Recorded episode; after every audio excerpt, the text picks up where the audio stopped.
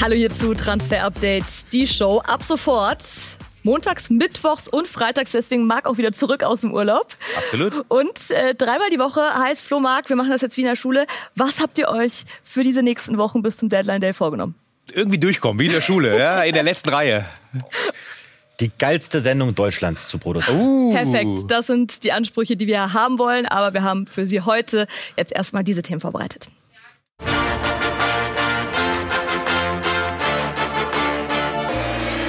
Heute im Transfer Update die Show.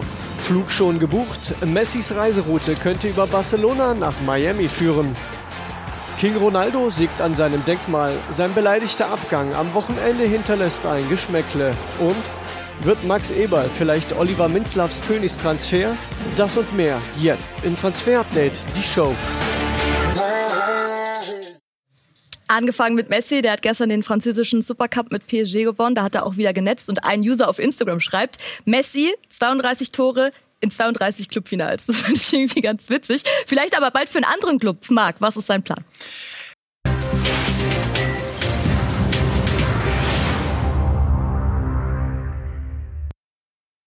Wir haben ein bisschen recherchiert, was ist der Plan von Leo Messi und wir haben die Flugroute mal aufgezeichnet. Ja, es wird kein Linienflug, den gibt's so auch nicht, ja, sondern eben mit einem Direktflieger privat würde er, wenn es alles nach Plan geht, nach Barcelona nochmal gehen, dann zu Inter Miami und dann wieder zurück nach Barcelona, um letztendlich auch dort sein äh, weiteres Leben zu verbringen. Er will nämlich zurückkehren, neben eben Argentinien Heimat auch wieder in Barcelona leben. Also, was sind seine Optionen? Wie ist der Stand bei Messi? Bleibt er wirklich bei PSG? Ja oder nein. Für dieses Jahr auf alle Fälle. Aber PSG haben wir auch erfahren, will den Vertrag sogar gerne verlängern, gibt ja auch eine Option und hat das auch schon beim Messi-Lager hinterlegt. Sportlich ist man überzeugt von ihm, auch wenn die letztes, das letzte Jahr nicht perfekt war. Trotzdem ist man von ihm überzeugt. Wir haben es gerade gehört, auch wieder ein Tor gemacht und auch als Marketingmaschine will man ihn unbedingt behalten. Aber es gibt eben andere Möglichkeiten für Lionel Messi und das ist Barca. Sie wollen ihn unbedingt zurückhaben. Das Ganze aber finanziell schwer umsetzbar war, wir kennen die Finanzproblematik, gerade bei dem Gehalt von Messi, deswegen hat man ihn abgegeben. Messi kann sich sehr gut vorstellen, der Wunsch ist auch schon bei ähm, dem Spieler und dem Berater und der Familie hinterlegt und er will eben am Ende der Karriere wieder zu seiner Heimatliebe, neue Heimatliebe nach Barcelona. Laporta, der Präsident, hat das Ganze mittlerweile auch offiziell und ähm, klar gemacht, dass man das Ganze versuchen wird. Das Leos Zeit endete nicht so, wie wir alle wollten. Sie endete wegen finanzieller Probleme, deswegen schulden wir ihm was. Man wird es versuchen und würde ihn gerne im nächsten Sommer noch mal holen. Aber ob das finanziell geht, das ist die Schwierigkeit, das sei mal so dahingestellt. Und dann der dritte Plan, und das ist richtig heiß, Inter Miami. Es gibt, so hören wir nach unseren Infos, eine Zusage an Inter Miami, dass Messi dort irgendwann hinkommt. Im nächsten Jahr vielleicht, vielleicht auch erst später, nach Barcelona. Aber es gibt erstmal diese mündliche Zusage. Das wurde auch schon berichtet in den USA. Wir können es bestätigen. Das Ganze ist trotzdem die Frage, wird es dazu kommen, ja oder nein? Denn Inter Miami ist zwar sehr optimistisch, hören wir, dass es passieren wird. Der Zeitpunkt ist unklar und man will dann auch Messi Messi Anteile verkaufen. Das Ganze ist quasi auch schon vorverhandelt, aber die Frage ist, ob es wirklich passiert. Messi kann sich es gut vorstellen, auch um den amerikanischen Fußball aus der südamerikanischen Heimat mehr dorthin zu bringen. Also das ist so ein bisschen das Thema, was für ihn wichtig ist. Der Messi-Plan also Paris, dann Barcelona, Miami und wieder zurück nach Barcelona. Kann natürlich sein, dass das eine oder andere nicht passiert. Gerade Barcelona wird schwierig, aber das ist der große Plan. Und aktuell, da ist auch noch Thilo Kehrer, sein Teamkollege. Freitag haben wir das Thema groß aufgemacht, äh, Flo. Und zwar, da hat Thilo Kehrer bei der zweiten Trainingsgruppe mittrainiert bei PSG. Und äh, es stehen ja Gerüchte im Raum um Sevilla. Da soll es Gespräche gegeben haben. Jetzt haben spanische Medienberichten auch äh, geschrieben, er hat sogar schon unterschrieben. Er hat schon zugesagt, also nicht unterschrieben, aber zugesagt. Flo, was sind denn deine News? Ja, dann machen wir gleich mal einen Deckel drauf. Also die Flugroute hat er noch nicht von Messi, zumindest noch nicht geplant. Aber er könnte ziemlich bald im Flugzeug sitzen in Richtung eines neuen Vereins. Und bevor ich was sage, lassen wir ihn selbst sprechen, denn Thilo Kehrer hat uns folgendes Zitat fürs Transfer-Update gegeben. Ich fühle mich sehr gut. Mein oberstes Ziel ist es, sportlich erfolgreich zu sein. Dafür versuche ich, die bestmöglichen Voraussetzungen zu schaffen. Ich habe keinem anderen Club eine Zusage gegeben. Die aktuellen Gerüchte entsprechen nicht der Wahrheit. Also er sagt, was wir auch berichtet haben, ja, Sevilla hat Interesse angemeldet, aber das ist noch weit davon entfernt, konkret zu sein. Trotzdem absurd die Situation Paris, die wollen ihn unbedingt loswerden, obwohl er dreimal Meister wurde, zweimal Pokalsieger, 35 Pflichtspiele in der Nationalmannschaft spielt eine Rolle, aber eben auch eng verknüpft mit dem Transfer von Mukiele, deswegen auch aktuell in der Trainingsgruppe 2. Trotzdem die klare Tendenz, Kehrer wird PSG in diesem Sommer verlassen.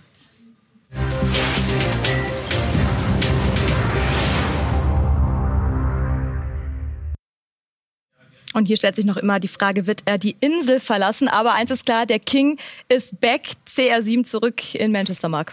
Ja, gleichzeitig die Frage, stürzt der King über das ganze Theater, was gerade abgeht? Aber klar ist, ja, er ist erst einmal back und äh, das ist gestern passiert beim Testspiel gegen Vallecano und wurde natürlich auch eingefangen von den Kameras. Er war erstmal wieder da, nachdem er ja lange Zeit auf sich hat warten lassen, wollte nicht trainieren mit der Mannschaft. Aus privaten Gründen hieß es offiziell, aber dann natürlich gestern ein Riesentheater. Halbzeit hat er gespielt, ist dann aber in der Halbzeit, und das war der nächste große Skandal, abgehauen, wurde auch von den Fans eingefangen. Das Ganze ähm, per äh, Kamera. Wir sehen ihn hier nur von hinten, gibt aber auch Fotos von vorne. Also ja, das ist CR7 zu 100 Prozent.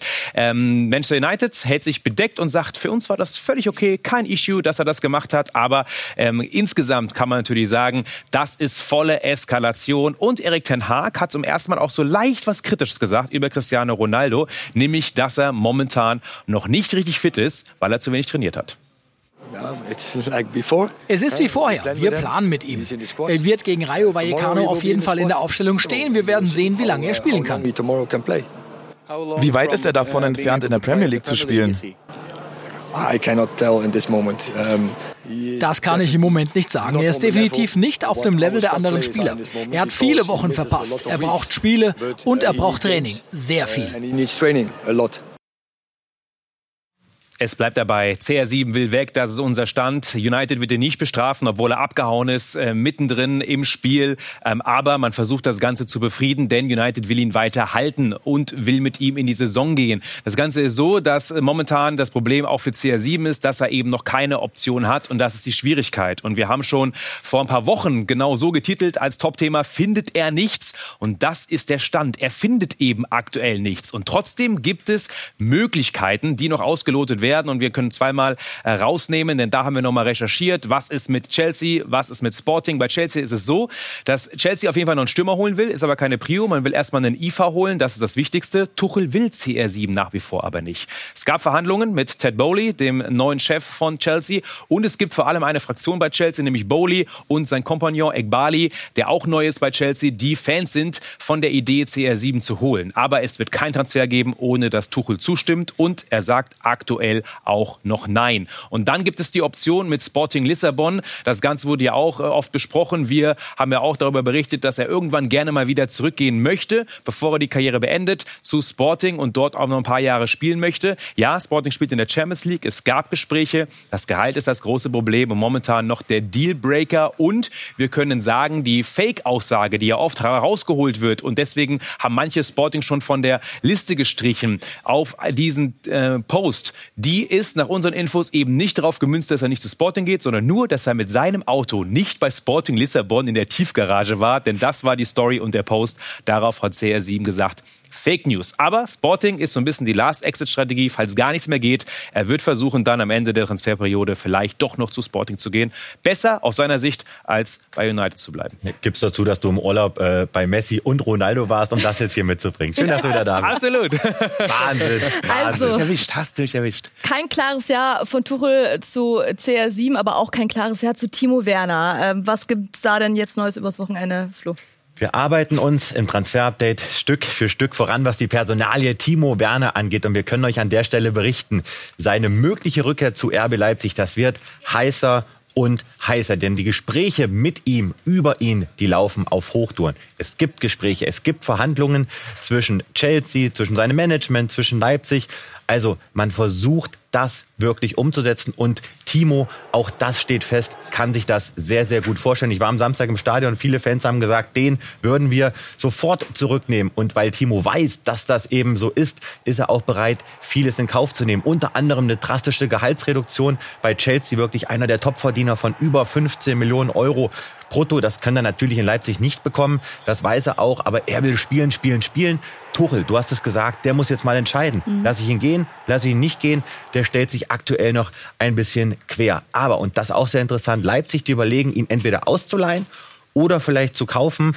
Es rückt näher, aber es ist noch weit entfernt vom Vollzug. Und wir sehen schon im Hintergrund diesen jungen Mann hier, denn äh, Marc hat es ja auch schon angesprochen, Tuchel will einen Innenverteidiger. Könnte es vielleicht zu einem Tausch kommen, dass Guardiol zu Chelsea geht und Timo Werner stattdessen dann zu RB kommt. Ja, es werden verschiedene Optionen jetzt durchgesprochen, ne? ganz klar. Aber wir können an der Stelle sagen, dass das äh, keine Bestätigung von uns ist, dass jetzt Guardiol eingetauscht wird. Warum? Weil er der Lieblingsinnenverteidiger ist von Tedesco. Der ist absolut eingeplant bei RB in diesem Sommer, war jetzt gegen die Bayern verletzt, deswegen hat er nicht gespielt.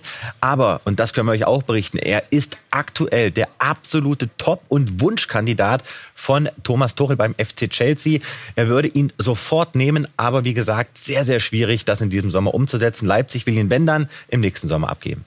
Wir bleiben auf der Insel. Der Leno-Wechsel ist vor Abschluss. Er will sich auch ähnliche Situationen wie bei Tilo Kehrer, will sich für die Weltmeisterschaft in Katar eben noch empfehlen. Daher will er von Arsenal weg. Wir haben ja letzte Woche schon darüber berichtet, dass Fulham will und das Ganze so gut wie durch ist. Aber wieso gab es noch nicht die offizielle Vorstellung? Ja, weil Arsenal ein harter Verhandlungspartner ist. Aber jetzt ist man so weit, dass sich die Vereine auch geeinigt haben. Leno war sich längst klar mit Fulham. Vertrag 2025 plus 1 stand da im Raum.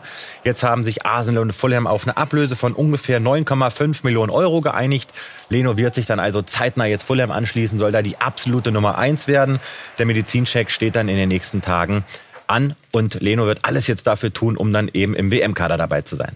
Dann gibt es noch Neuigkeiten vom Community Shield-Sieger vom FC Liverpool, denn es gab Gerüchte rund um Juve und Roberto Firmino. Aber Marc Klopp hat gesagt, nee, den möchte ich nicht hergeben. Ja, vor allem hat er ihn erstmal extrem gewertschätzt ne, und hat gesagt, ähm, Bobby Firmino ist essentiell für uns. Also hat unterstrichen, dass es einer seiner Lieblingsspiele auch ist und dass er wichtig war für den Erfolg gerade in den letzten Jahren. Also klar, zwischen den Zahlen liest man, eigentlich will er ihn nicht abgeben. Und auch Roberto Firmino hat sich dazu geäußert und schlägt in eine ähnliche Kerbe. Er ist zufrieden bei äh, dem Verein, wo er ist. Er hat dem viel zu verdanken und auch da kann man rauslesen, dass er eigentlich bleiben möchte. Es gab Gerüchte, Gerüchte und Meldungen, dass Juve dran ist, dass Verhandlungen laufen. Wir können sagen, nach unseren Infos ist das nicht der Fall. Also keine konkrete Verhandlung mit Juventus Turin. Momentan eher die Wahrscheinlichkeit, dass man die Vertragsgespräche für die Zukunft aufnimmt mit Liverpool. Und trotzdem, Thema ist noch offen. Juve stand heute nicht heiß.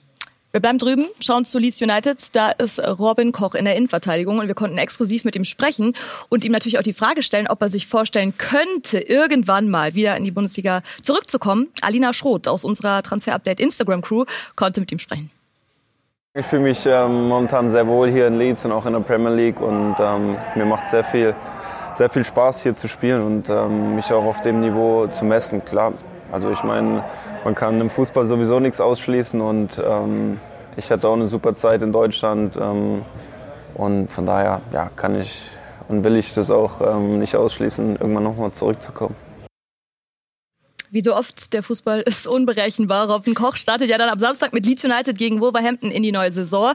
Der Premier League Auftakt dann bereits am Freitag ab 2045 und bekommen Sie natürlich auf Sky Sport Premier League Crystal Palace dann gegen Arsenal.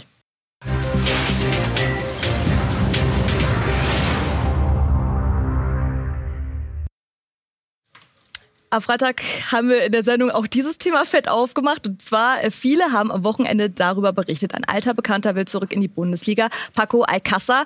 Aktuell ist er bei Villarreal unter Vertrag. Haben Vereine angebissen, Flo? Ja. Sie sind dran an der, an der, an der Alcassa-Angel. Also es hat sich ein bisschen was getan und wir hören auch, dass äh, anscheinend der eine oder andere Boss aus der Bundesliga unsere Sendung geschaut hat, denn Alcassa ist ein Name, der wird in der Bundesliga weiterhin gespielt. Neue Vereine haben sich gemeldet, aber auch einer aus Spanien, nämlich Valencia, die sind an ihm dran. Aber nochmal, es bleibt dabei. Alcassa möchte wirklich zurück in die Bundesliga. Er möchte es hier nochmal allen zeigen. Und wer jetzt denkt, ey, der ist doch viel zu teuer hier für den einen oder anderen Verein, Nein, wir hören, Er soll zum Schnäppchen werden, in Anführungszeichen. Also die Ablösesumme weit, weit, weit unter 10 Millionen Euro. Vielleicht wird das Gehalt für den einen oder anderen Verein der Knackpunkt, aber der wird jetzt keine fünf kosten, aber auch nicht zwei verdienen, irgendwo so dazwischen. Aber der will noch mal richtig angreifen und ist topfit. Und wir haben uns das mal angeschaut mit Create Football, unseren Datenexperten. Was kann der denn eigentlich noch? Also, er will vor allem Tore schießen. Das hat er ja auch in Dortmund unter Beweis gestellt. Emery setzt nicht mehr so auf ihn, aber wer ihn holt, der weiß, die holen einen richtigen Zielspieler, eine Strafraummaschine, der sich da auch richtig wohlfühlt, ist kein Pressingstürmer, keiner, den du jetzt ja die ganze Zeit an der Mittelfeldlinie sehen wirst. Das ist einer, der braucht die Bälle im Strafraum und nimmt sie ab. Und deswegen haben wir uns auch mal angeschaut, wo könnte er denn hinpassen, zu welchen Vereinen, vor allem zu solchen Vereinen, die sagen, ey, wir machen das Spiel vielleicht über die Flügel und wir setzen auf einen, der uns das dann da vorne abnimmt. Und wer könnte das sein? Vor allem Borussia Mönchengladbach. Da liegt jetzt ein bisschen an Player und an Tyram. Gehen die noch weg oder bleiben die? Aber Farke im 4-2-3-1, das ist ein System, das liegt ihm. Und dann gibt es auch noch Mannschaften wie Hoffenheim, wie Mainz, durch Svensson und Breitenreiter. Auch die einen ähnlichen Spielstil mit einem absoluten Zielspieler vorne drinne. Könnte interessant werden. Wir bleiben dran und äh, ich glaube, dass das was werden könnte. Alcázar zurück in die Bundesliga. Aber ich habe noch einen für dich. Den oh. habe ich fast vergessen. Denn bei Hertha BSC, da steht er auch auf der Liste. Mhm. Aber da ist er noch ein bisschen zu teuer. Und wenn sie Piontek oder Selke loswerden, dann könnte das nochmal richtig interessant werden. Und wir haben auch noch mehr News zu Hertha. Gleich ein kleines Update. Wir gehen jetzt erstmal in die Halbzeit. Wir hatten ja ein krasses Fußballwochenende auch hinter uns. Der DFB-Pokal, der Supercup. Und am Samstag diese mega Exklusivmeldung. Leipzig verhandelt mit Max Eberl und noch mehr Hintergründe dazu von den beiden Jungs hier neben mir, die auch die Infos für uns dann exklusiv parat haben. Bis gleich.